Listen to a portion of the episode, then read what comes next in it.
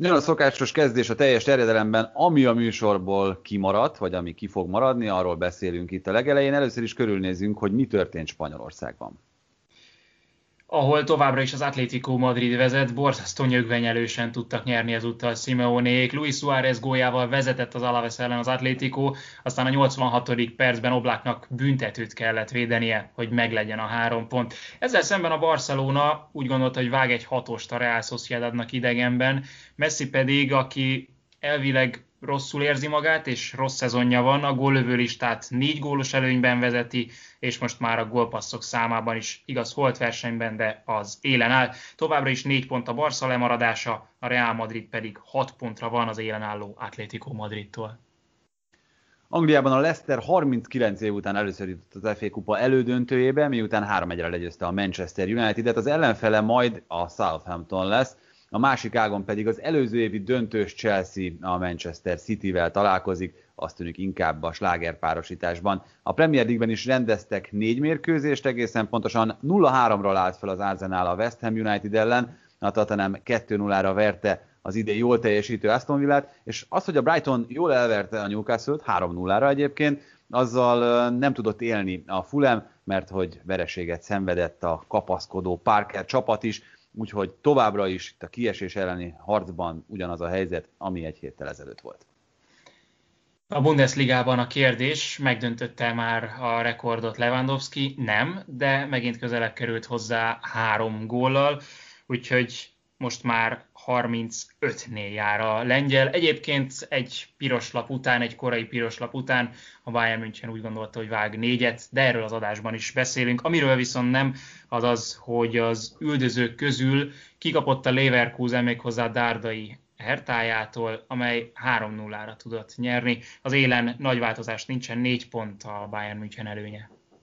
A hétvége nagy történese természetesen Olaszországban a Benevento Juventus elleni idegenbeli 1-0-ás győzelme volt, Pippo Inzaghi volt csapata ellen vezette sikerre a kiesés ellen menekülő Beneventót, és állítólag rendkívül feszült a viszony Andrea Agnelli klubelnök, illetve Andrea Pirlo az edző között. A szurkolók is tiltakoztak a Juventus ellen, és ahogyan arról egyébként majd az adásban később beszélünk, azért itt elég komoly volt a felháborodás a sajtóban is a Juventus teljesítmény ellen. Mindez azt jelenti, hogy az Atalanta, amely győzni tudott a Verona ellen, utolérte pontszámban a Juventus a tabellán, a Milán pedig előnyt tudott kovácsolni abból, hogy az Inter nem játszotta le a Covid esetek miatt a Sassuolo elleni mérkőzését. 3-2-re verte a Milán egy igazán eseménydús meccsen a Fiorentinát, úgy, hogy 6 játékosa is hiányzott Piolinak erről a mérkőzésről, és ezzel megint 6 pont a különbség, noha ugye az Inter egy meccsel kevesebbet játszott. Még egy érdekes hír, ami nem közvetlenül az olasz bajnokságra vonatkozik, meghosszabbította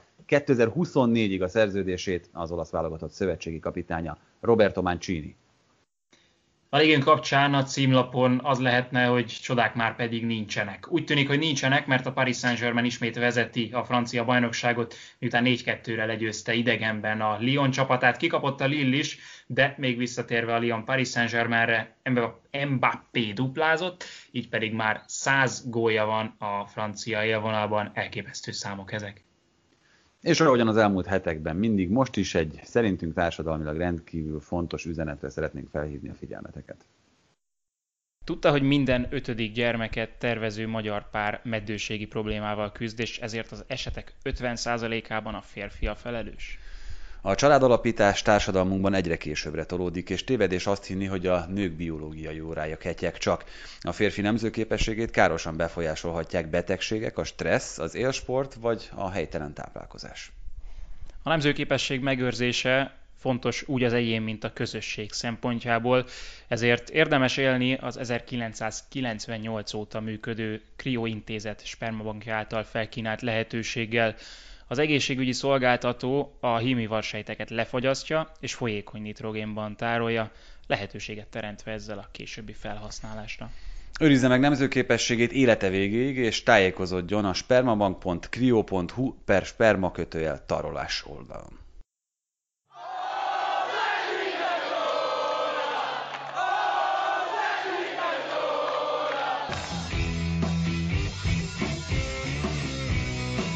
Ez a teljes terjedelem. Magyarország első futballpodcastja Baumstark Tiborral és Bognár Domával.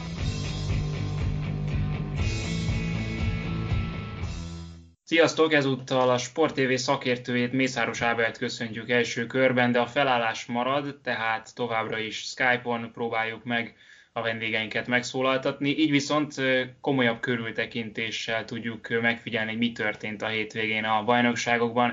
Ugye túl vagyunk a Bajnokok Ligája 8 döntőkörén is, és német csapat is van a legjobb 8 között.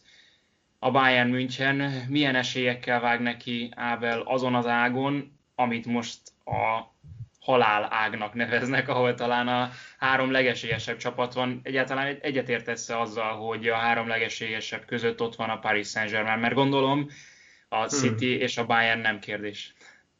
Igen, nem tudom, hogy így. Tehát elsőre nekem két legnagyobb esélyes van, amiből szerintem sorrendben az első a City, és valahol az első 1A, 1B a Bayern. Nekem így a PSG azért, főleg így Pochettinóval, már én nyilván elég keveset látok ezekből, de talán nem tartozik az egyértelmű favoritok közé, talán egyen lejjebb rangsorolnám őket. Nyilván én alapvetően inkább őket a BL-ben nézem, és mondjuk, hogyha abból az első Barca meccsből indulunk ki, akkor abból persze érteném, hogy miért lennének ők ott. A másodikból már azért kevésbé, mert azért ott azért Keylor Navas eléggé sokat segített, illetve de amúgy lehet, hogy jobban adja magát egy olyan PSG, amelyik ilyen kupacsapat, tehát hogy pont ezzel a kicsit ilyen, és mondjuk egy ilyen matchup szinten egy nagyon domináns Bayern, vagy egy nagyon domináns City ellen lehet, hogy azért stílusban nekik jobban fekszenek. Pochettino hát a kupa specialista. Német foci, akkor a Tuchel a szuper erejét átvitte magával a Chelseahez, és azt az esélyességi pluszt, amit egyébként a PSG megkapott, azt a Chelsea kapta meg ebben a szezonban?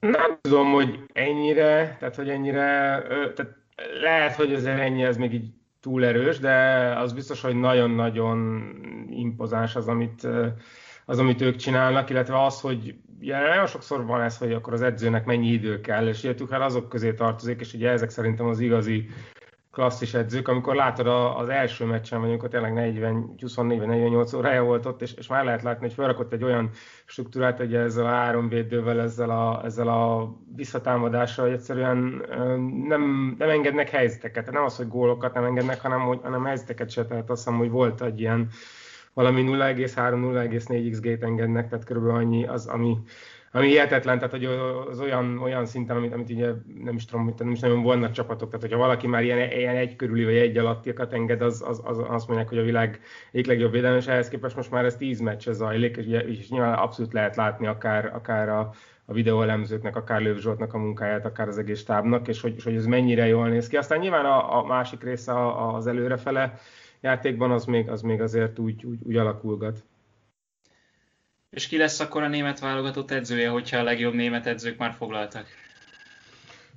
Igen, hát ugye ez alapvetően szerintem onnan érdemes megfordítani ezt a kérdést, hogy a legjobb német edző ugye nem a német válogatottnak az edzője lesz. Én tehát nagyon-nagyon sokra tartom Jogi Löwöt, meg örülök is neki, hogy végül megadatik egy ilyen Rolling Stones féle farewell tour neki, hogy most akkor szépen elbúcsúzhat, ugye úgy, hogy átvette ezt a kezdeményezést. De elég egyértelműen mondták, hogy Nagelsmann, Klopp és Tuchel is, hogy hát őket most jelenleg nem érdekli. Ugye Klopp amúgy is ki akarna venni egy évet utána. Ralf Rangnick az, aki éppen tegnap mondta le a Schalkét. Én nem tudom úgy elképzelni, tehát azt a konstrukciót, hogy ott eléggé Oliver Bierhoff az, aki ezeket el fogja dönteni.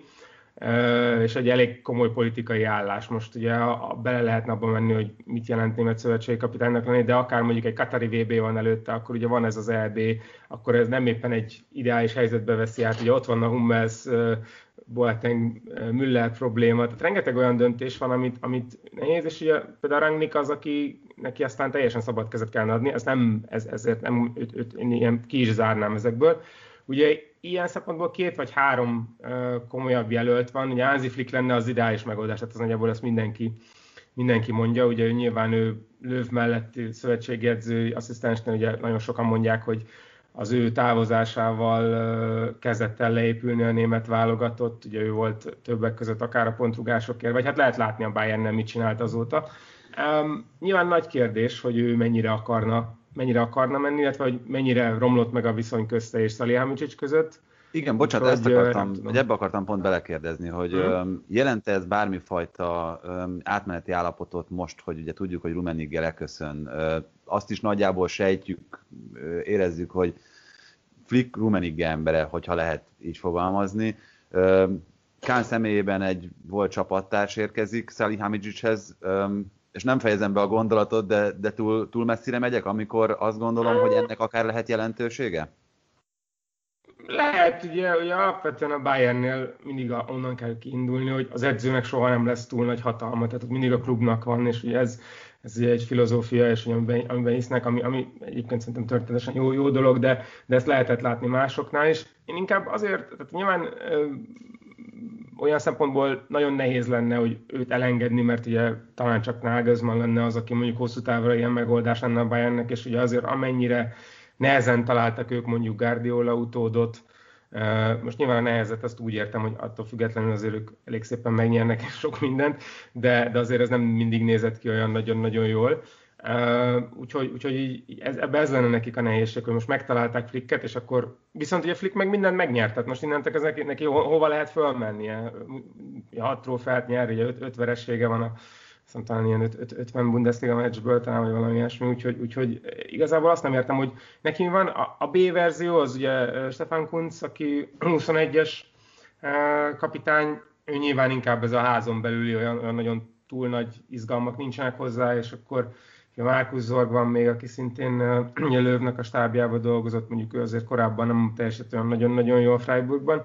Igazából ezek a nevek, és akkor de én nyilván ez valamennyire Flicktől függ szerintem, meg a Bayerntől, tehát ez egy ilyen külön, és azért az, hogy a Bayernnek milyen a viszonya a szövetséggel, az tulajdonképpen soha nem annyira jó, mert ugye mindig van egy kicsit ilyen, hogy a szövetség az ugye nem egy kicsit ilyen Bayern ellenes, illetve ugye Löw és a Freiburg, és ugye a többi iskolának a harca, úgyhogy nem tudom, én nem mernék Flickre szavazni, holott egyetemen lenne a legjobb döntés.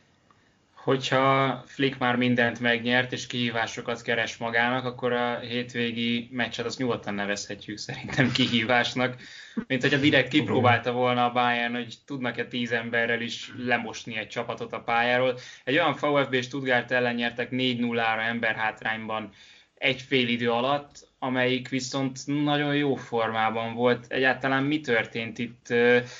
És bocs, hadd futtassam ki ezt gyorsan a második Bayern gólra, ami egy olyan összjáték után született, amit tényleg, mint hogyha 5-tel többen lettek volna a pályán, nem egyel kevesebben.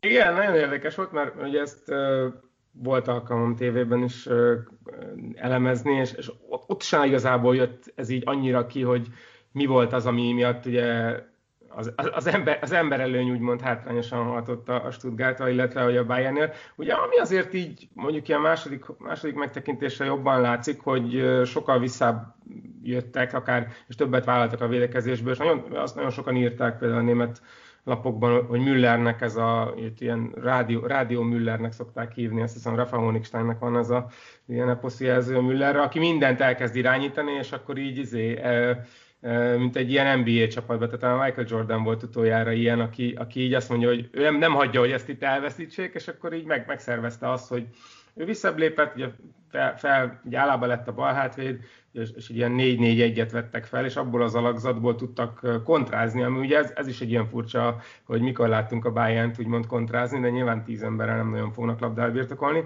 és aztán ugye 6 perc alatt olyan dolgokat csináltak ott, ugye akár ennél a második gólnál, és hát Müller, ahogy még ugye azt a plusz egy paszt megcsinálja, amikor mindenki a lövést várta, vagy ahogy Gnabry bemozgotta mondjuk a félterületekre, vagy ahogy Lewandowski visszább jött, és én azt láttam, hogy igazából azzal, hogy ők mélyebben voltak, és a Stuttgartnak pedig a védő hármas az nem mert teljesen átjönni a majdnem a 16-osig, vagy a Bayernnek a térfejének a fejére, onnantól kezdve voltak lyukak. Tehát ott ahogy az első letámadás vonalán átjött a Bayern, ott nem nagyon tudtak akár taktikai faltokkal, akár szerelésekkel megállítani. Így nagyon sokszor volt, hogy Zané kibújt, Gnabry jól vett fejeket, és ugye aztán az a dinamika. És akkor onnantól kezdve, amikor bementek ugye egy ilyen 50 méteren vezetve mondjuk ellentámadást, azt meg hihetetlen pontossággal, és ilyen Flicket is nagyon meglepte, hogy ezt így lejátszották.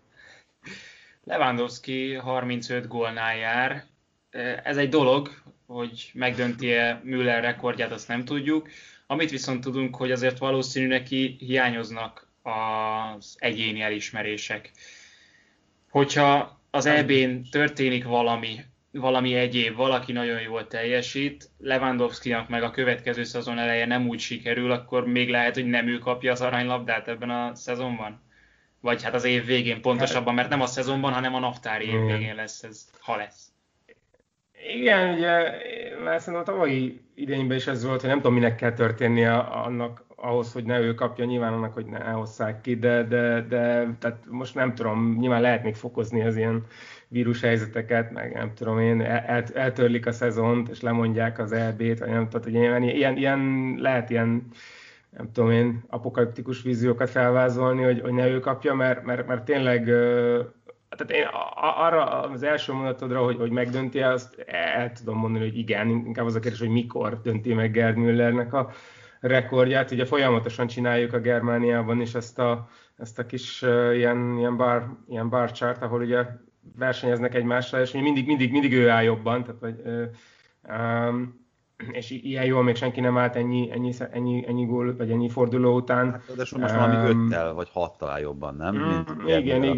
Igen, azt hiszem, hogy 32-nél állt talán Gerd Müller, ha jól olvastam, de nyilván ugye itt a Müllernek az a furcsa, hogy Müller 34 vagy 5 mesterhármas lőtt a karrieresen, Lewandowskinak ez volt a 13. Tehát ő általában azért inkább az 1-2-t szokta. Ugye, nekem az az érdekesség, hogy miben fejlődött még, mert ugye ő nagyon régóta ott van, szerintem legalább 6-7 éve ennek az európai abszolút elődben, nyilván az utóbbi 2-3-4-ben kezdik úgy elismerni. Én azt nézegettem így, különböző ilyen, vannak ilyen lőlapok, amik alapján ugye meg lehet nézni például a helyzet kihasználását, és ugye úgy nagyjából úgy körülbelül, amire vannak adatok, az a 14-15-ös szezontól, és aztán ezek nem mindig nagyon-nagyon pontosak, mert attól függően, hogy az ember hol néz őket, de úgy körülbelül ugyanannyi helyzetet, vagy annyi gólt lő, mint amennyit a helyzetek mutatnak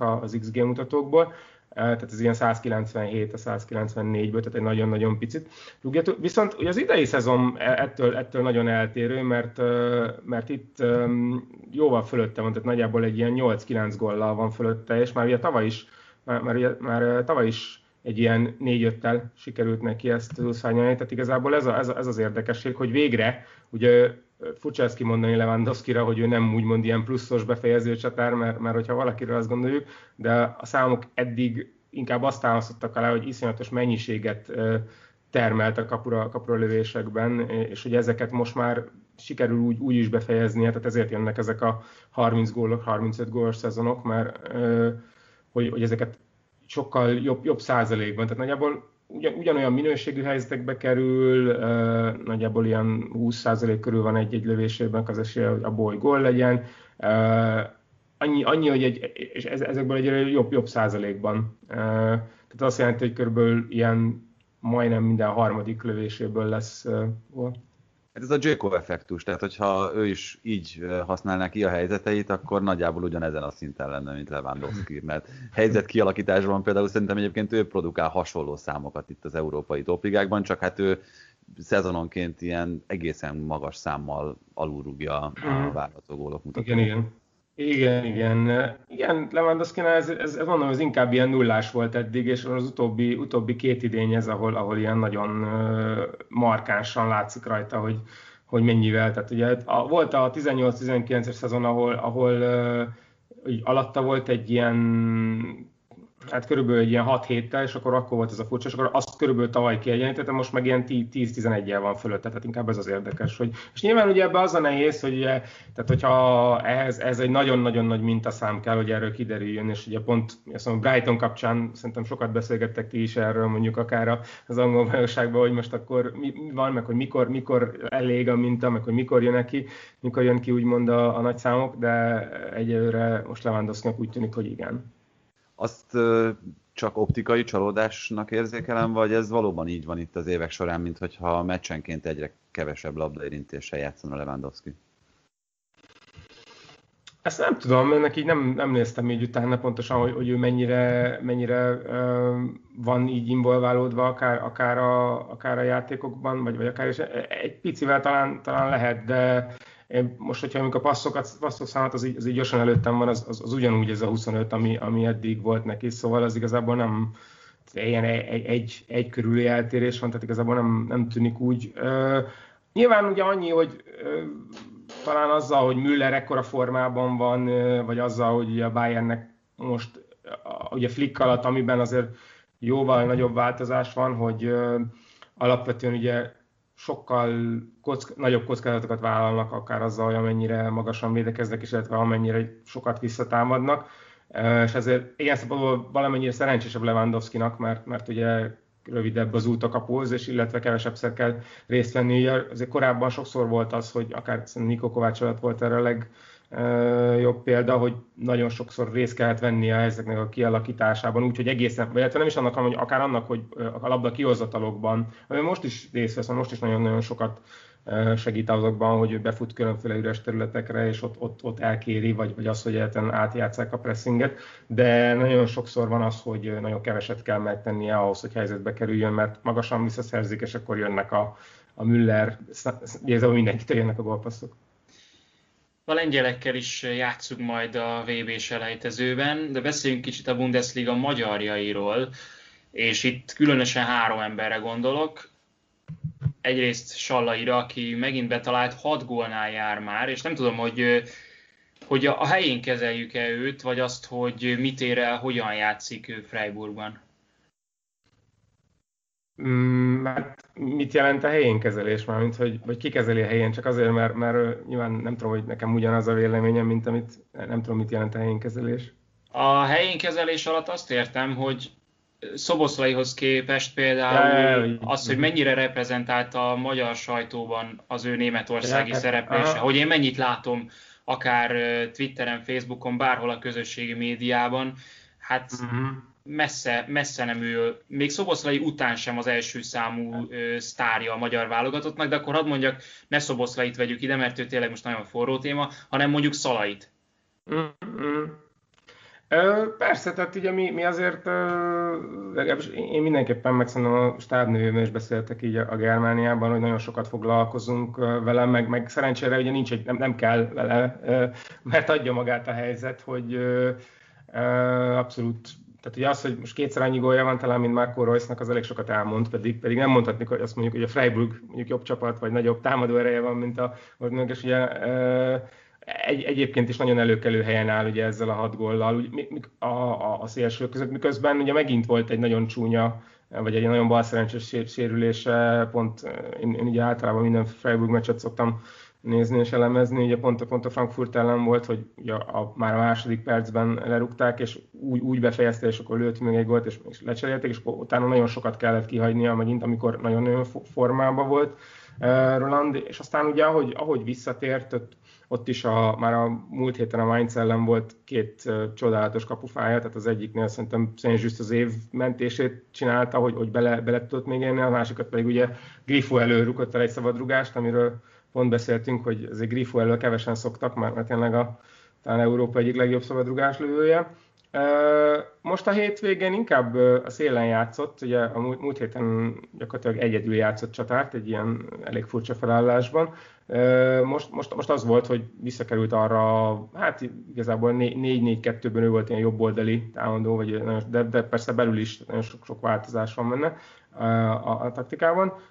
De ezen a meccsen is ugye azt néztem, hogy tulajdonképpen nagyon-nagyon sok hasznos megmozdulása volt, és ilyen nagyon sokszor szabálytalanul lehetett őt szerelni, tehát az első érintése, meg a technikája, az mindig kimagaslik.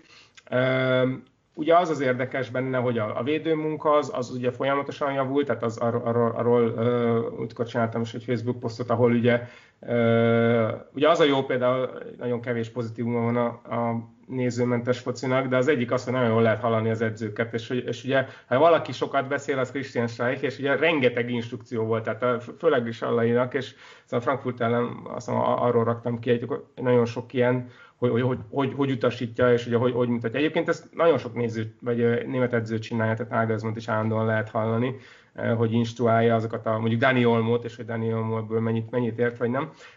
Mindenesetre Sallai Roli ebben nagyon sokat fejlődött. Ugye amiről ő is beszélt szerintem egy interjúban, hogy kicsit így letisztította a játékát, és ugye ez ami hogy ne túl sokat csináljon, tehát ne próbáljon meg egyedül, mert ugye nagyon kevés, nyilván egy Freiburgban ugye alapvetően azért a labda elleni játéka fontos, ugye inkább a kontratámadások, bár mondjuk pont most az Augsburg ellen egy olyan meccset játszottak, ahol zömében nekik kellett csinálni a focit, de hogy ott a kevés lehetőségből kihozzon minél többet, inkább az volt a fontos, és próbáljon meg jó döntéseket hozni, és ezek azért ebben az idényben nagyon-nagyon jól sikerülnek neki. Tehát látszik a befejezésekben, hogy korábban ezeknél vagy még egy plusz cselt csinált volna, vagy nem tudta eldönteni, hogy milyen ütemben lője el, vagy mondjuk elnyomták volna, az most is van néha-néha, de azért sokkal kevesebbszer, vagy most már, hogyha mondjuk elnyomják, akkor abból inkább szabálytalanság is van.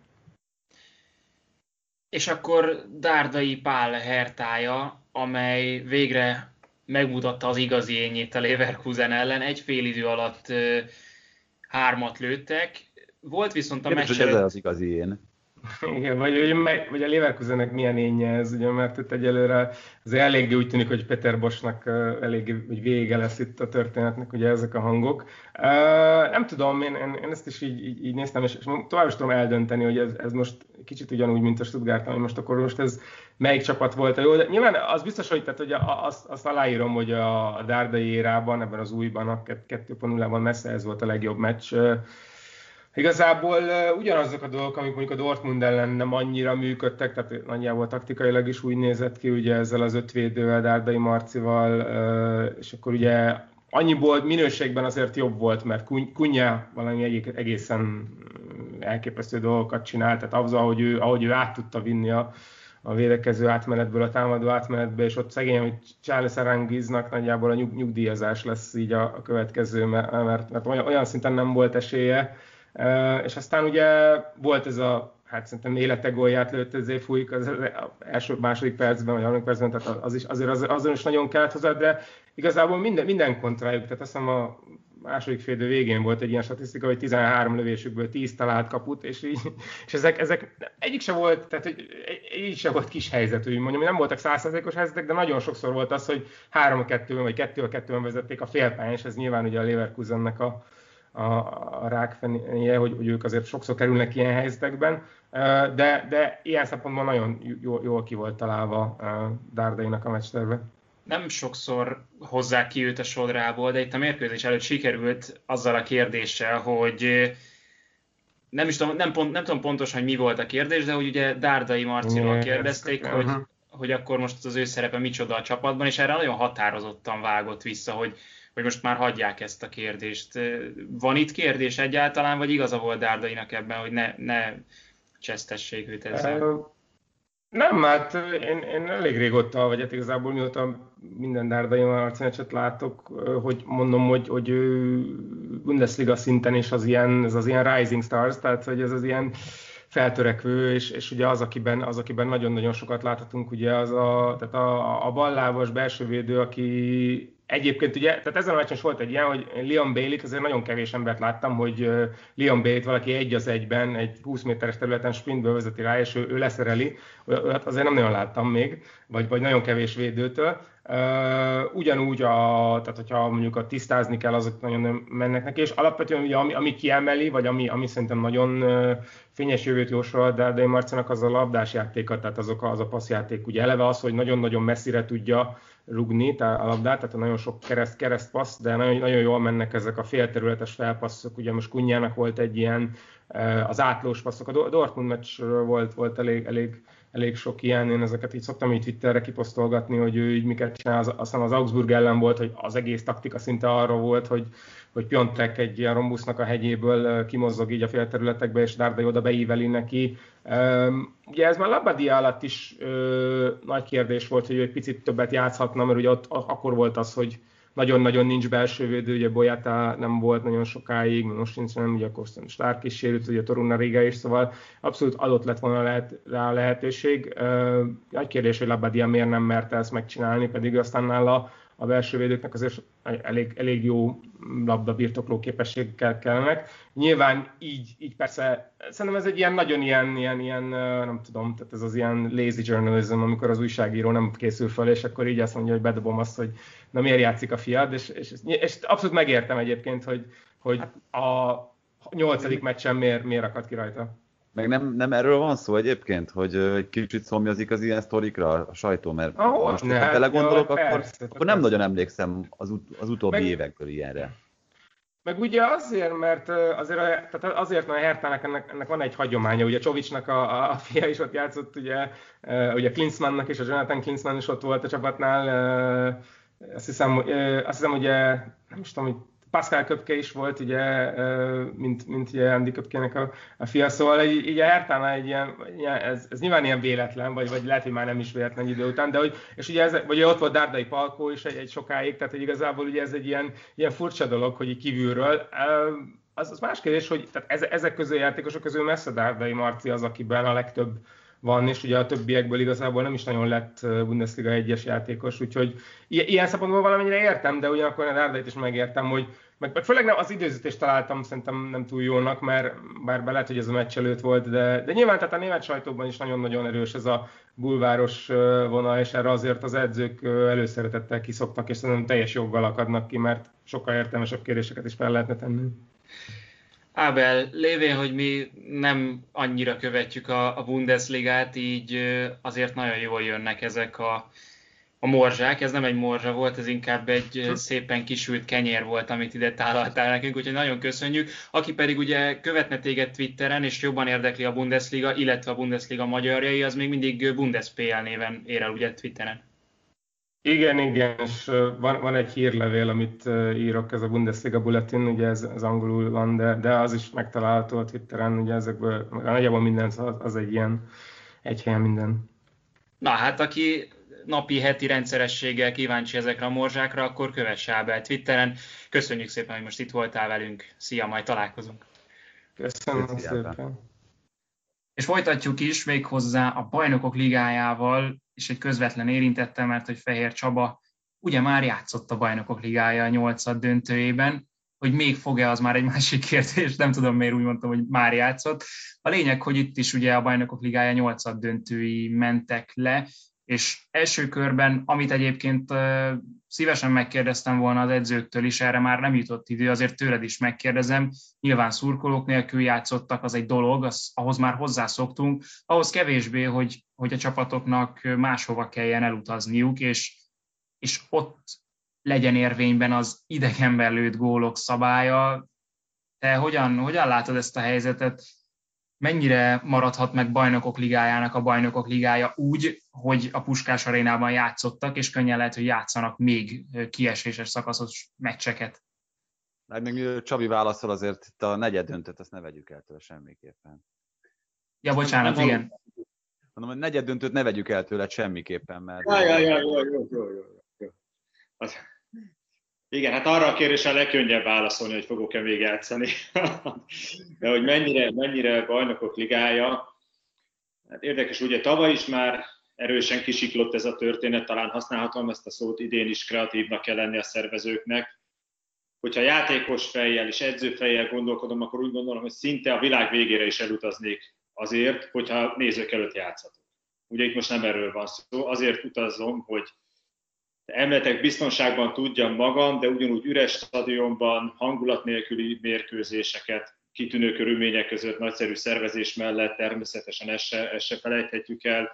Hát nagyon érdekes és nagyon, nagyon furcsa. Mondom, engem nem is annyira a semleges pályazavar, az egy külön kérdés, hogy hogy készített fel semleges pálya, hogy idegenben rúgott gólok először, akkor számít az hazai csapatnak, utána ugyanazon a pályán idegenben játszott, tehát ez is bonyolítja a történetet, de a nézők hiányukban ahhoz sokkal jobban zavarja a játékosokat, mint hogy melyik ország, melyik városában kell pályára lépni.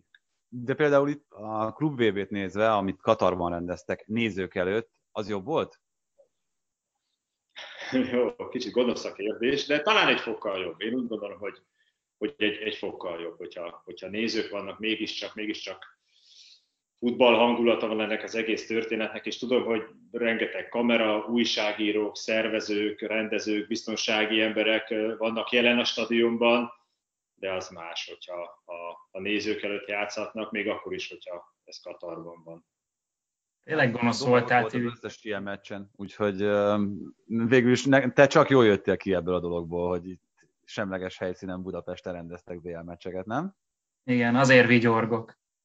Hát, nem hiszem, hogy valaha még ilyen lesz, de hát az volt az érzésem amúgy, hogy nézők nélkül ez nem ér annyit, és kicsit bennem ez a fals érzés van. Nyilván majd jobban fogom értékelni 1 év, 10 év, 20 év múlva, meg majd mesélem az unokáknak, hogy na, én még a Kloppal interjút készítettem a Puskás arénában, de ott a meccsek előtt, után, közben nem volt bennem az az érzés, hogy basszus, itt Bajnokok Ligája 8-döntőt rendeznek. Kicsit azért marad bennem ilyen hiányérzet, meg ez a furcsa érzés, hogy ez valahogy mégsem az igazi. Viszont azért az szerintem igazi, hogy a Juventus kivételével csak a csoport elsők jutottak tovább, tehát mondhatjuk, hogy borzasztó erős ez a mezőny.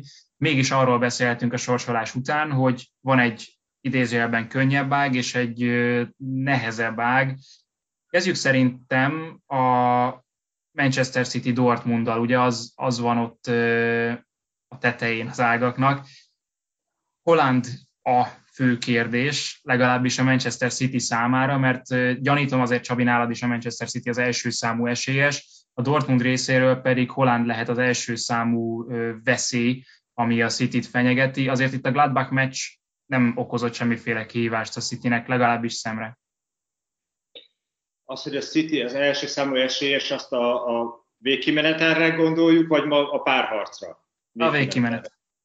Igen, én gondolom, hogy a City és a Bayern München. Tehát én a bajorokat mindenképpen hozzátenném, hogyha végső esélyesekről beszélünk. Ez a két csapat, vagy akik egy kicsit talán jelen pillanatban a többiek fölött vannak, és hogyha tudják tartani az eddigi formájukat, eddigi játékukat, akkor úgy gondolom, hogy tudom, egy ágon vannak, ugye jól tudom, hogy tehát döntőt nem fognak játszani, de ők jelen pillanatban talán egy kicsit erősebb játékerőt képviselnek, mint a többiek.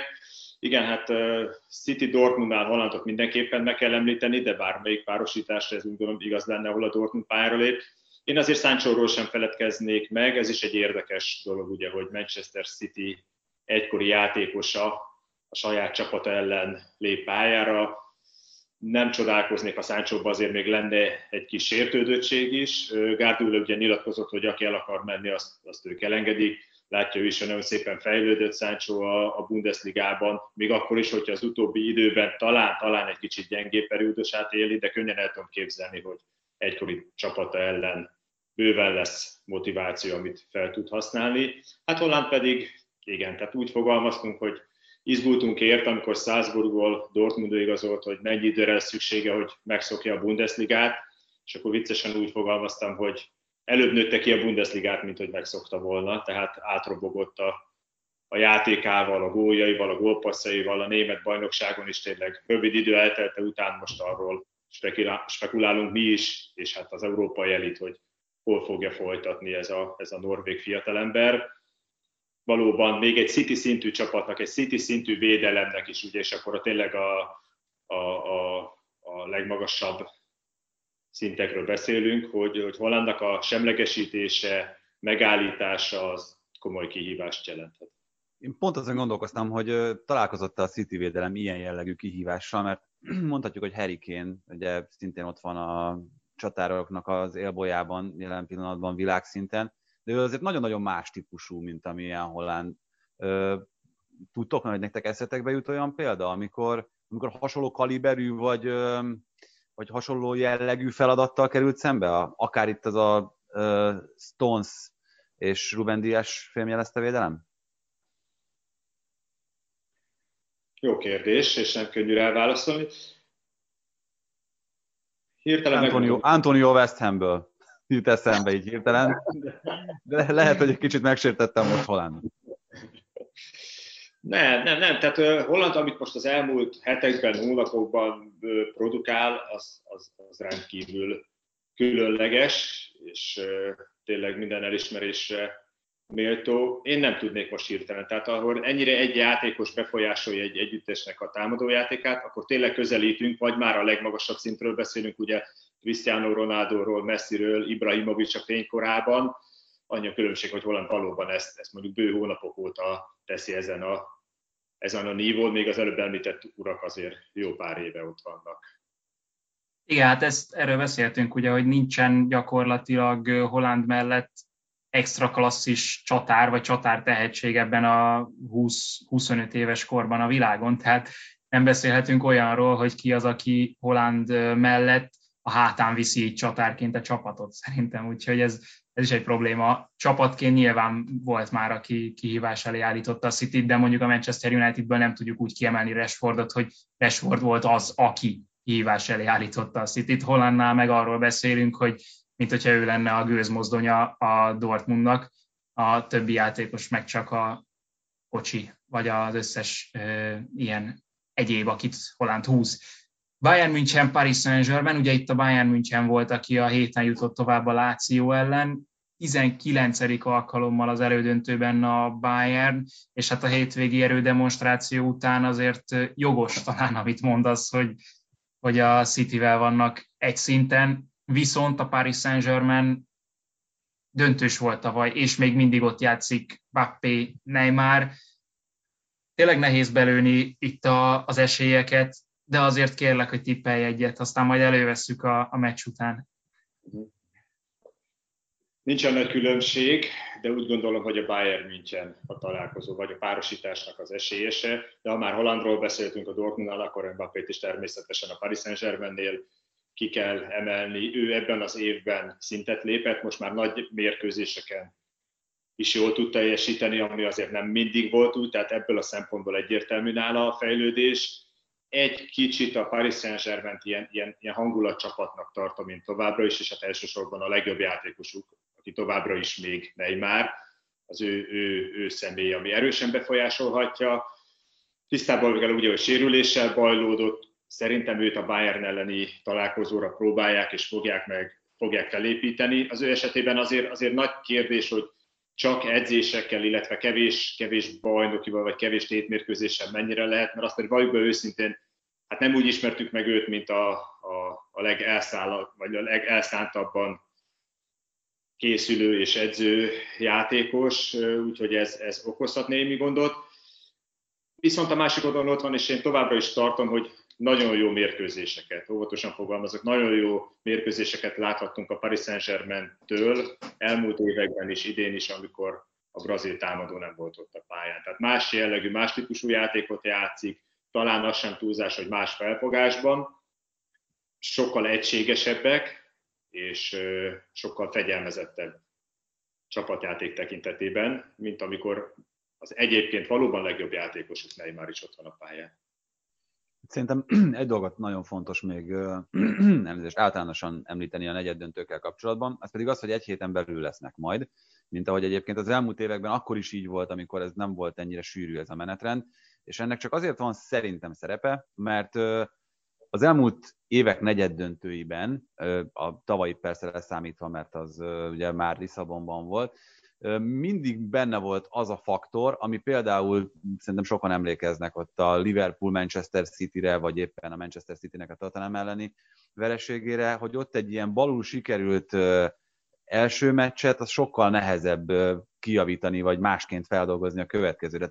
Mondjuk vegyük azt, hogy jön most az a válogatott szünet iszonyatos terheléssel néhány játékos számára, 3 meccseket játszanak általában kulcsemberek, mondjuk válogatottakban. Nem tudjuk, hogy milyen erőállapotban, milyen szinten fognak visszatérni. Utána, hogyha jól számolok, akkor a következő héten már jön az első mérkőzés a Bajnokok Ligája negyeddöntőjében, tehát például a Bayern esetében is meghatározó lehet az, hogyha egy-két kulcsember mondjuk sérülten megy vissza a válogatott szereplésről, és itt nincsen meg az az idő, ami esetleg ott a 3 hetet jelenti például a 8-döntőknél, hogy nem baj, majd a visszavágóra netán felépül, hanem itt az akkor rámegy az egész párharcra. Szóval ez szerintem mindig ad egy ilyen plusz rizikó, meg kiszámíthatatlansági faktort ennek a szakasznak a Bajnokok Ligájában, és én például ezt érzem itt a Paris Saint-Germain és a Bayern esetében is. Amit mondasz, Csabi, abban tökéletesen egyetértek, hogy Neymar nem egy edzőmenő, meg valószínűleg nem azokkal tud a leginkább, edzésekkel tud a leginkább felkészülni egy Bajnokok Ligája meccsre. Most mégis azt érzem, hogy az, hogy ő pihenten érkezik bele ebbe az összecsapásba, nagy valószínűséggel, az egy nagyon-nagyon komoly előny lehet Pochettinónak és a Paris Saint-Germainnek. Nem csak ők... Bocsánat. Hallgatlak, Dóval, mondjad. Te mondd, mert én már lépni akartam. Ja, hát tehát, hogy Neymar felkészítése elsősorban fizikálisan, de mentálisan, és a mentális az tényleg minden játékost érinthet. Tehát Neymar felkészítése kulcsmomentuma lehet ennek a találkozónak. Tehát egy klasszis teljesítmény nyújtó Neymarral van esélye a Paris Saint-Germainnek a bajorok ellen, úgy gondolom. Tuchelnek nem jött össze végül ugye a BL győzelem a Paris Saint-Germainnél. Nem tudom, hogy mi lett volna, hogyha egyébként megnyeri azt a döntőt, amihez talán nem állt olyan nagyon közel. Most a Chelsea-nél az első számú kérdés számomra legalábbis, hogy meddig fogja tudni fenntartani azt az egységet, ami az első, most már 14 meccs alapján jelentkezett, mert hogy úgy érzem, hogy a Paris Saint-Germainnél volt egy-két klasszisa, vagy egy kezdőcsapatnyi klasszisa, akik mögött a másodhegedűsök elfogadták azt a szerepet, hogy ők Neymar Mbappé alatt vannak. Viszont a Chelsea-nél szerintem túl sok az egyéniség, akik előbb-utóbb meg fogják elégelni azt, hogy így vagy úgy, de nem folyamatosan játszanak, és nem világsztárok. De hogy látod ezt, Csabi? Én érdekesen pont fordítva gondolom, tehát, hogy a Paris Saint-Germain általán több sztárjátékos, vagy nagyobb sztárjátékos, akik ugye elsősorban Neymar, de talán már Mbappé is ezen az úton járt, hogy akik ilyen hollywoodi sztárként élik a mindennapjaikat és az életüket, és ennek minden előnyével és hátrányával. Én úgy gondolom, hogy aki az angol bajnokságban ezt az utat járja, az nagyon gyorsan megbukik, tehát az nem engedheti meg magának. Tuchel nagyon látványosan, és most már eltelt annyi idő, hogy mondhatjuk, hogy jól nyúlt a csapathoz. Számomra nagyon érdekes volt például Rüdigernek és Marcos Alonso-nak az előtérbe helyezése. Ugye ők abszolút mellékszereplővé váltak Lampard keze alatt, szinte már dobozban volt a cuccuk, és azon gondolkodtak, hogy merre induljanak Londonból, vagy legalábbis a Chelsea-től. Ehhez képest szinte az első naptól kezdve főszerepet szán neki Tuchel, és talán azt is mondhatjuk, hogy élnek is ezzel a lehetőséggel. Nagyszerűen futballoznak. Ami bennem még egy kicsit hiányérzet jelenthet a Chelsea-vel kapcsolatban, hogy tehát nagyszerű védekezés, nagyszerű védőmunka, egyértelmű Tuchel keze, ebből a szempontból nagyon nehéz neki gólt rúgni, és ahogy ő fogalmazott, könnyen rontják el másoknak a játékát. Elől viszont az a meglévő és jelentős potenciál, ami megvan a csapatban, még közel sem jött ki. Gondolok itt Havertzra, Wernerre, még Ziyech sem, Abraham sem az, aki tavaly volt. Tehát ezekben a játékosokban még bőven van potenciál, és ki tudja kihozni belőlük, ha Tuchel nem, ugye gondolok itt elsősorban a 2 német fiatal emberre. Tehát abszolút van hova, és tud is még hova fejlődni ez a Chelsea. Az alapok adottak, egy nagyon, nagyon stabil és egységes védekezés, nagyon kevés kapott góllal. Talán mondhatom, hogy szinte már ez lesz a könnyebb, hogy ezeket az egyébként jó játékosokat, és ezek mind olyan játékosok, akik már nemzetközi szinten is, vagy az angol bajnokságban már bizonyítottak, hogy őket tovább képezni, fejleszteni, vagy csak az eredeti szintjükre hozni. Én is egyébként annyiban csatlakoznék Csabihoz, amit mondott itt a Chelsea-vel kapcsolatban, hogy szerintem az jó az a felvetés, amit mondasz, hogy sok a sztár és sokan lesznek csalódottak emiatt. Viszont én azt gondolom, hogy itt a hangsúly az egón van mindig ezekben az esetekben. És a Chelsea-ben én jelen pillanatban legfeljebb Ziyech esetében látom azt, hogy ez ego problémákat okozhat. A többi játékosnál ők magukat én nem hiszem, hogy annyira magas polcra helyeznék eddig, vagy a jelenállás szerint, hogy emiatt mondjuk Werner, Havertz, vagy akár Abraham, vagy bárki az említettek közül, Kanté különösen nem ilyen, hogy azt mondja, hogy hát ha én nem játszom, akkor innen elmegyek meg, akkor egyébként még próbálok egy jó nagy rumlit is csinálni az öltözőben, mert hogy képzeli azt Tuchel, hogy engem nem játszott. Ez az egyik, a másik pedig, hogy szerintem egyelőre nagyon-nagyon jól bánik ezekkel a játékidőkkel a német. Jól adagolja, és valószínűleg tartom, hogy ahogyan hallottuk, tudjuk, hogy elsősorban ugye Löw Zsolt itt használja olyan kommunikációs csatornaként a játékosok felé. Jól is kommunikálja feléjük, hogy kire, mikor, milyen helyzetben számít.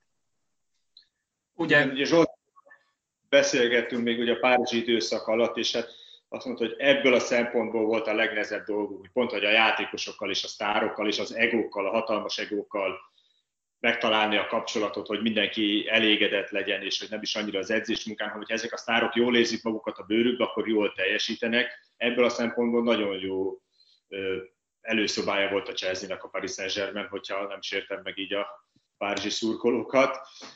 És hát azért azt ne felejtsük, hogy amíg jól megy egy csapatnak, amíg nyer, és folyamatosan jó eredmények jönnek az új edzők ez alatt, addig kevés esélye van. Tehát, hogyha most Chilwell elkezd panaszkodni, hogy miért nem ő a bal hátvéd, akkor kinevetteti magát. Tehát az eredmények az edzőt igazolják, ez egy nagy közhely, és legalább akkora igazság. Nem gondolnám, hogy ilyen gondja lenne most Tuchelnek, hogy neki bármelyik játékos felé is magyarázattal kellene szolgálnia, hogy miért az adott mérkőzésen az adott kezdő 11-et küldi pályára. Ennek kapcsán az Atlético meccsről viszont konkrétan nem beszéltünk, és az jutott eszembe, hogy ott a Chelsea fizikálisan felülmúlta Simeone Atléticóját, amire nem számítottunk. A Real Madrid-Liverpool kapcsán is kicsit hasonló az érzésem, a benyomásom, hogy bár a Liverpool rossz formában van, és ezt emelik ki a meccs kapcsán kulcskérdésként, de a spanyol csapatok általánosan is, mint hogyha fizikálisan nem tudnák fölvenni a versenyt ebben a szezonban európai szinten. Ez szerinted mennyire lehet kulcskérdés itt a Real Madrid-Liverpool meccsen?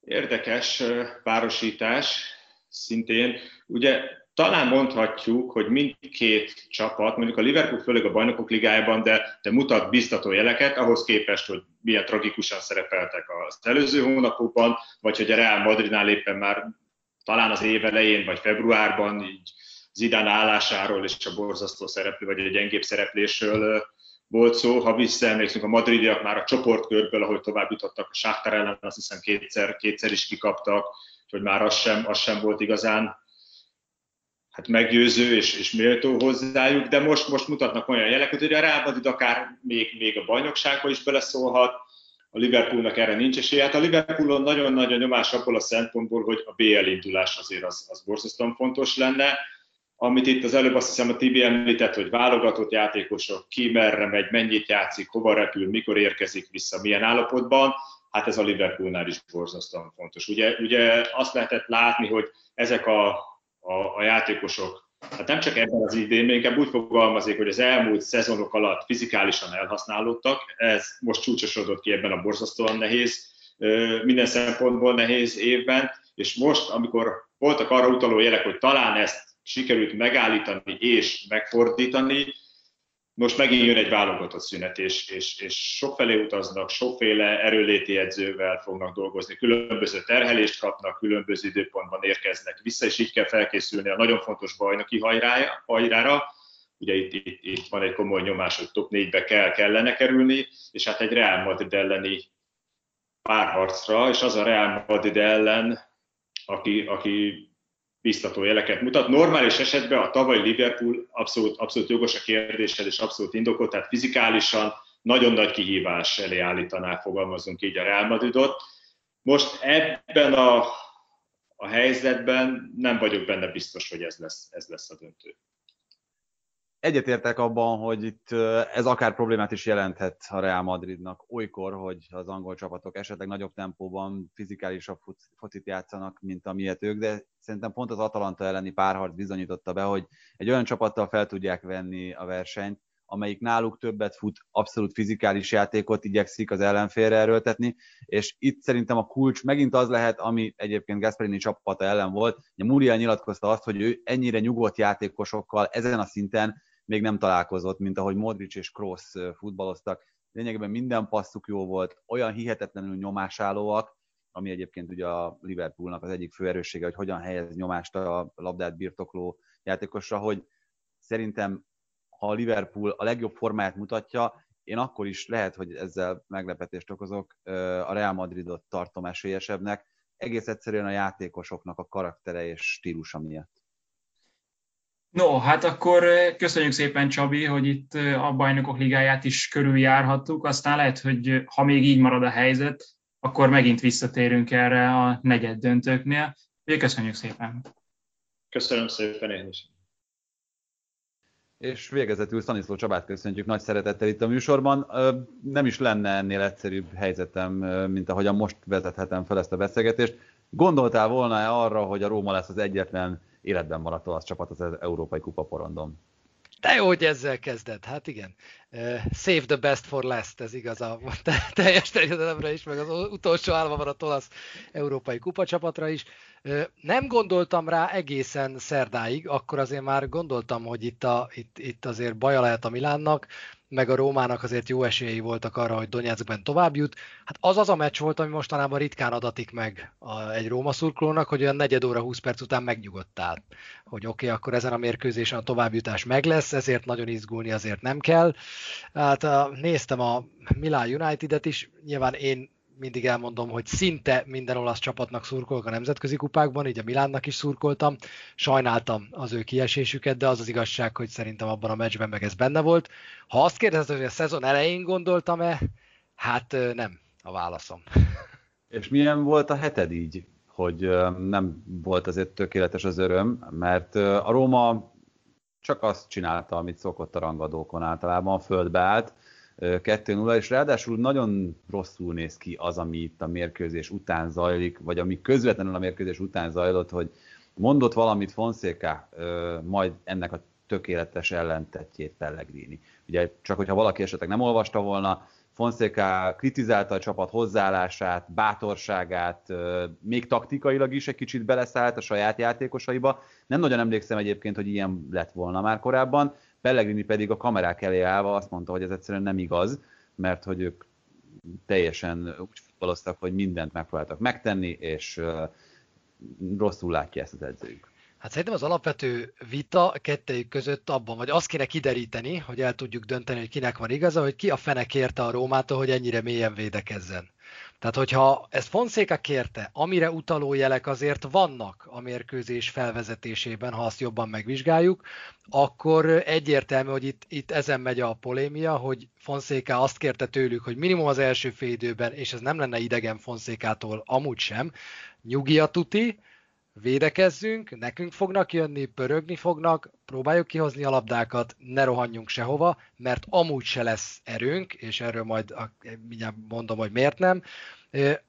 Hogyha meg a játékosok húzódtak ennyire vissza, akkor meg ők a hibásak, de Pellegrini nyilatkozatából azt gondolom, hogy ez inkább egy taktikai utasítás volt, hogy az első félidőben adjuk át a területet az általában lendületből futballozó Napolinak, nyugi, hiszen mi 2 napot készültünk a mérkőzésre, ők meg egy teljes hetet. Úgyhogy hogy vagyok ezen a héten? Már a múlt héten elromlott a kedvem, akkor, amikor ez a két kiváló csapat, a Juventus meg a Napoli ugye kiharcolta magának, hogy csak áprilisban kelljen pótolni majd a válogatott szünet után azt a meccset, amit eredetileg erre a hétre, ennek a hétnek a közepére írtak ki, és az úgy fair is lett volna, hogy ők is pár napot készülnek, mi is pár napot készülünk. Szerintem ebből következett az, hogy Fonseca azt mondta, hogy nincs erőnk, csapágyasra vagyunk hajtva, nem pihentünk erre a mérkőzésre, nyugodjunk le az első félidőben, és ez egy ilyen 22-es csapdája, mert mi mást kérhetett volna a csapatától egy csütörtök esti elmérkőzés után, vasárnap délután. Bátorság. amit nem látott. Tehát a következő eldöntendő kérdés az, hogy lehet-e bátran futballozni mélyen helyezkedve? Hát most figyelj, a olasz válogatott mérkőzéseket megnézve jó sokat, akár kétszer, lehet ritkán. Ritkán lehet eredményesnek lenni ezzel, hogyha ennyire mélyen védekezel. Azért én ugye félszemmel néztem ezt a meccset, mert közben közvetítettem egy NBA meccset, és így időnként bevallom, hogy odapillantottam a telefonomra. Sajnos még a szünetek is úgy jöttek ki, hogy ugyanakkor voltak, szörnyű volt, mindegy. De mindig azt láttam, hogy, és ebből a szempontból jó volt így nézni a meccset, hogy az operatőr nyaka már beállt az első fél időben, mert csak az egyik tér felett kellett mutatni, és hogy mindig az utolsó pillanatban egy láb odaért, és aztán egyszer csak ez elfogyott, és Ibáñez faltja után megjött a gól. Utána én már 0-1-nél is azt mondtam, hogy ennek annyi. De ez mentség Fonszékának, vagy még a szezon vége előtt kirúgják, vagy most mi lesz? Szerintem nem fogják kirúgni a szezon vége előtt. Én a szezon elején is azt mondtam, hogy ettől a csapattól ebben a helyzetben 5., 6., 7. hely a realitás. Ha ebből több jön ki ebben a szezonban, tulajdonosváltás közepette, sportigazgatóváltás közepette, vagy hívjuk akárhogy Tiago Pintót, a játékosok fejében is zavar van, elmegy Dzsékó, nem megy el Dzsékó, mi a fele történik, egy teljes katyvasz ez a szezon. Ha ebből BL szereplés kijön, az egy hatalmas nagy bravúr. Ennek a csapatnak ott a helye, ahova most kerül sajnos. Más kérdés, hogy az optikája így ennek sokkal rosszabb. Tehát sokkal jobb azt egy szurkolónak megélni, hogy a Genoa meg a Cagliari ellen elveszítetek idegenben 4 pontot, mint azt, hogy 8 rangadóból 3 darab pontot tudtok megszerezni, azt is úgy, hogy nem nyertetek, hanem 3x és 5 pofon. Ezt nagyon-nagyon nehéz egy szurkolónak lenyelni. Hát és ugye ez adja magát, ugye ezután adja magát a kérdés, hogy vajon lehet-e bármilyen reménye egy olyan csapatnak az Európa Ligában, ahol lényegében mostantól kezdve kizárólag rangadót kellene nyernie, amelyik így teljesít ezeken a kiemelt meccseken. Mindenki ezt kérdezi tőlem, hogy abban bízom-e még, hogy az Európa Ligából meg lesz a Bajnokok Ligája szereplés. De a rövid válasz az az, hogy aki egy ilyen helyzetben lévő csapatnál, amelyik számtalan nekifutásból egyetlen egy ellenfelét, komoly ellenfelét sem tudta megverni a bajnokságban, egy Ajax, majd egy Manchester United elleni párharcra azt mondott, hogy persze tovább jutunk, az kincstári optimizmusnál valamivel több szerintem, úgyhogy nem, én nem látom azt, hogy ez a csapat az EL-ben tovább meg tudná nyerni az EL-t, és ki tudná harcolni a BL szereplést, legkésőbb a Manchester Unitednál látom a végállomást, aztán cáfoljon rám az élet, én most már pessimista vagyok azzal kapcsolatban, hogy a következő szezonban BL-ben vagy EL-ben látjuk a Rómát. Nem fáj amúgy, hogy így leírtad a Granadát. Hát jó.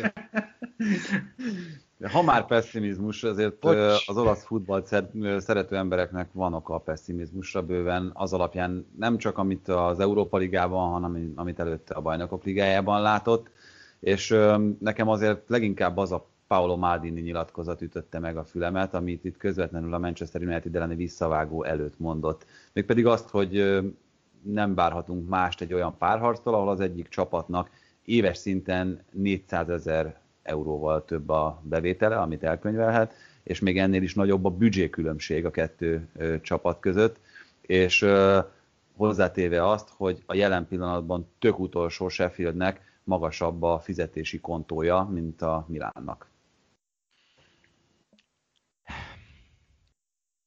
Igen, is, de azért látjuk azt, nézzük meg az idei Portót, vagy nézzünk meg bármilyen más csapatot, hogy azért tehát nem feltétlenül kell egy ilyen kollektív apátiába esnie most az összes olasz csapatnak. Szerintem de, például... Bocsánat, én azt mondom, hogy a szakmai hozzáértés az csak egy bizonyos ideig, bizonyos szinten kompenzálhat hosszú távon. Tehát, hogy az, hogy mondjuk azt elvárni a Portótól, hogy minden évben ejtsen ki egy Juventus kaliberű csapatot ilyen védekezéssel, ahogyan ott játszott, az nem lehet reális cél és reális elvárás, mint hogy az olasz csapatokkal szemben sem lehet reális elvárás az, hogy minden évben delegáljanak mondjuk legalább 3 csapatot a 2 sorozat negyeddöntőibe. Nem, de az egy, az szerintem, tehát a 16-ból egy, az nagyon necces. Tehát, hogyha ezt az arányt nézzük, az szerintem viszont nem reális. Ha a 2 sorozat negyeddöntőben azt mondjuk, hogy 16-ból legyen 3 olasz csapat, lehet, hogy valahol 2 között van a megfejtés, ilyen 2, 2,5 környékén, de én azért nem értettem Maldini nyilatkozatát, mert szerintem, amit a Milán véghez vitt ebben a szezonban, az viszont pont az az építkezés, amit nagyon sok csapatnak meg kell lépnie, és szerintem részben a Róma is ezen az úton van, részben kényszerből, részben akaratból, hogy fiatal játékosokat megszerezni, és elkezdeni az állandóságra építeni. Más kérdés, hogy nálunk ez most teljes kényszer. A Milánnak nagyon jól sikerültek az igazolásai, a fiatal igazolásai, akik bevethetőek, jól csinálják a dolgokat. Ezzel együtt igen, tehát egyetértek azzal, hogy ma egy olasz csapatnak kis csapatként kell magára gondolnia akkor, amikor a Premier League második helyezettjével találkozik, ez tény. De ez van, ezzel most rövid távon nem lehet segíteni. Szerintem az, hogy az EL-ben áll egy csapat, és sehol máshol egy sem Olaszországból, azért az hatalmas pofon. Billy Costa-Curta tette azt hozzá egyébként, ugye a stúdióban ülő szakértőként, hogy a külföldi tőke hiánya okozza hosszú távon az olasz futball versenyképtelenségét, ami azért egy érdekes felvetés, mert jelen pillanatban a Serie A 20 csapata közül 7-nél külföldi a tulajdonos, és még azt sem mondhatjuk, hogy ezek a tulajdonosok ezek ne lennének tehetősek. Ugye itt most az Intert azért kell egy kicsit ebből kivenni, mert ott egy kínai politikai döntés értelmében nincsen lehetőség a most jelenleg szükséges tőkeaportra, tehát ennek nem nagyon látjuk még, hogy pontosan mi lesz a kifutása, viszont ennyi külföldi investíció elvben elegendő kellene, hogy legyen ahhoz, hogy megtartsa a bajnokság a versenyképességét és a színvonalát. De nem véletlenül küzdenek az Európai Szuperligáért Ányelliék, mert hiába ennyi külföldi befektetés, hogyha ők onnan akkora hozamot nem látnak, mint a Premier League-ben, mert a Premier League-nek még mindig ugye mekkora értéke van már, mint a tévés jogoknak a piacon. Na és... igen, tehát pont ezt mondom, hogy miért van az, hogy ez, amit te is itt mondasz, Doma, ez Párizsban működik, Manchesterben működik, mondjuk főleg ugye a Citynél, működik Liverpoolban, ahol lényegében egy ugyanolyan üzleti érdekeltségű kör a tulajdonos, mint amilyen a Rómánál. Párizsban hát működik? Hát hogy nem működne? Bajnokok Ligája döntőt játszottak az előző szezonban. Ja, hogy úgy. Azt hittem, hogy azt mondod, hogy nyereséges a... Ja, nem. Csak hát az, hogy az eredményekben mutatkozik. Ez egy fontos pont szerintem. Ebben már nem biztos, hogy a nézőket, hallgatókat be tudjuk olyan mélységben avatni, de az elmúlt egy hónapban, ami az olasz tévés jogok körül zajlik, legyen szó Olaszországról, vagy a nemzetközi tévés jogokról, az már megint a nevetségesség határát súrolja. Negyedszer futnak neki, megint két részre szakadnak a csapatok, és megint van, aki az észszerűség, és van, aki a most azonnal pénz között döntene, és itt állunk március 22-én, amikor azért már illene tudni, hogyha ebből egy terméket akarnak építeni a következő 3-4-5 évre, hogy kié lesz az az olasz televíziós jog.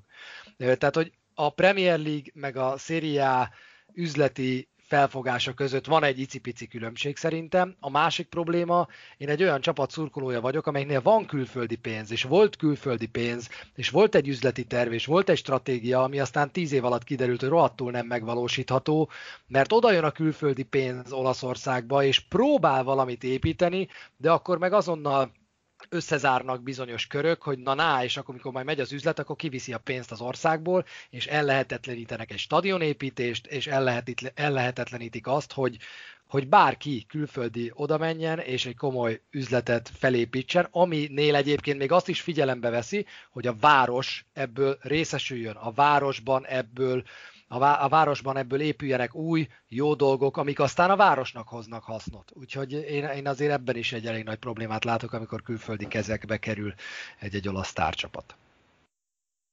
Tehát akkor a konklúziója az ennek a beszélgetésnek, hogy baj van, de mégsem akkora? Olaszországban? Igen. Az én konklúzióm az egyelőre, hogy baj van. Szerintem nem Olaszországban, hanem a Premier League-től kezdenek lemaradni a csapatok. Azok után, és tényleg szomorú az összes előzmény, ami a Premier League-ben történt, de onnantól kezdve, a 90-es évektől kezdve, amilyen profin építik ezt a brandet, és ahogy ez a 2010-től kezdve robbant, vagy mondjuk 2005-től kezdve robbant a Premier League-ben, az most jön ki az a munka, amit ott belefektettek, és most jön ki az, hogy a La Liga egy picit későn eszmélt, én legalábbis ezt látom, próbálnak nyitni olyan piacok felé, amit a Premier League már meghódított Ázsiában, Afrikában is sokkal népszerűbb szerintem, Amerikáról nyilván nem is beszélve, ott a nyelv miatt egy jóval nagyobb könnyebbség van, de hát aztán nyilván az meg nem lehet, hogy egész Európában csak a Premier League az első számú és csak az él, úgyhogy valahol ennek meg kell fordulnia. Hát csak úgy, hogy mindeközben egyébként, amit mondasz, 2010-ben nyerte az utolsó európai kupáját olasz csapat, ugye ez az Inter volt a Bajnokok Ligájában. Azóta az Inter lehetett volna az előző szezon Európa Liga döntőjében az a csapat, amelyiknek ez megint összejön, és nem emlékszem már a hajszál pontos számra, de azóta, hogy az Inter ezt megnyerte, azóta, hogyha jól emlékszem, 18 spanyol siker született a két sorozatban. Tehát a spanyoloknak úgy kell egyébként ezt az átállást, amit te is mondasz, végrehajtani, mert az látszik, hogy ott is nyilvánvalóan szükség van valami fajta szintlépésre, szintugrásra, hogy azért a sikerek ilyen szinten nem kerülték el a spanyol futballt. Előtérbe került úgy egy Barcelona, Real Madrid, Atlético Madrid 3-as, hogy őket nagyon régóta a legmagasabb polcon emlegetjük, miközben Olaszországban eddig a státuszig kizárólag a Juventus jutott el, amelynek egyébként a jelenlegi viszonyaival gondoltam zárni ezt a beszélgetést. Nagyon-nagyon durva az, ahogyan a sajtó és a szurkolók nekimentek Pirlónak a Benevento elleni 1-0-ás vereség után. Ennek mi lehet a kifutása? Ugye hozzátéve azt, hogy a Juventusnál amióta Agnelli az elnök, azóta nem menesztettek még szezon közben edzőt. Szerintem most se fognak. Én továbbra is fenntartom azt, hogy a Juventus vezetősége, Agnelliék, hogyha nem tudták, hogy ilyen mérkőzések benne lehetnek ebben a szezonban, akkor nagyon-nagyon súlyosan tévedtek. Megbíztál egy újonc vezetőedzőt azzal, hogy építsen neked egy olyan csapatot, amelyikbe 20, 21, 22 éves játékosokat be kell építeni, kezdjen el egy újjáépítést. Ha egy tulajdonos arra nem gondol olyan tapasztalattal, mint Agnelli, hogy ebben vannak ilyen bukták, akkor én leszek nagyon csalódott, mert eddig ugye a Juventus volt az a csapat, amelyikről azt mondtuk, hogy de legalább mindig tudják, hogy mit csinálnak. Ezt cáfolná meg Agnelli, hogyha a szezon közben edzőt váltana. Hát köszönjük szépen, Csabesz, hogy ismét csatlakoztál hozzánk. Reméljük, hogy minél hamarabb ismét találkozunk, akár ilyen fórumon, akár máshol is, és nagyon szépen köszönjük a meghallgatást. Itt a végén még arra biztatunk mindenkit, hogy iratkozzon föl a YouTube-on és az egyéb podcast alkalmazásokon is azokra a csatornákra, amelyeken értesülnek a teljes terjedelem új részeiről. Jövő héten egy kicsit más felállásban majd Doma érkezik itt a válogatott mérkőzések taglalásával. Köszönjük a figyelmet, sziasztok! Ez volt a teljes terjedelem. Magyarország első futballpodcastja Baumstark Tiborral és Bognár Domával. Ha más podcastekre is kíváncsi vagy, hallgassd meg a Béton műsor ajánlóját. El tudod képzelni, hogy a podcastet, amit éppen most hallgattál, fél év múlva már a mesterséges intelligencia generálja? Mi sem. De ha érdekel, eljött-e már a gépek lázadása? Hallgass bele az Embertelen Podcastbe. Orsós Lajos vagyok, a műsor házigazdája. Egyelőre még élőben. Egyelőre. Fedezzük fel együtt, hogyan ismerkedik, randizik, mesél és vitatkozik Betty és Péter. Két teljesen mesterséges intelligencia. Lajos, a podcast címét mond még egyszer, léci. Oké. Embertelen Podcast. Ez a műsor a Béton közösség tagja.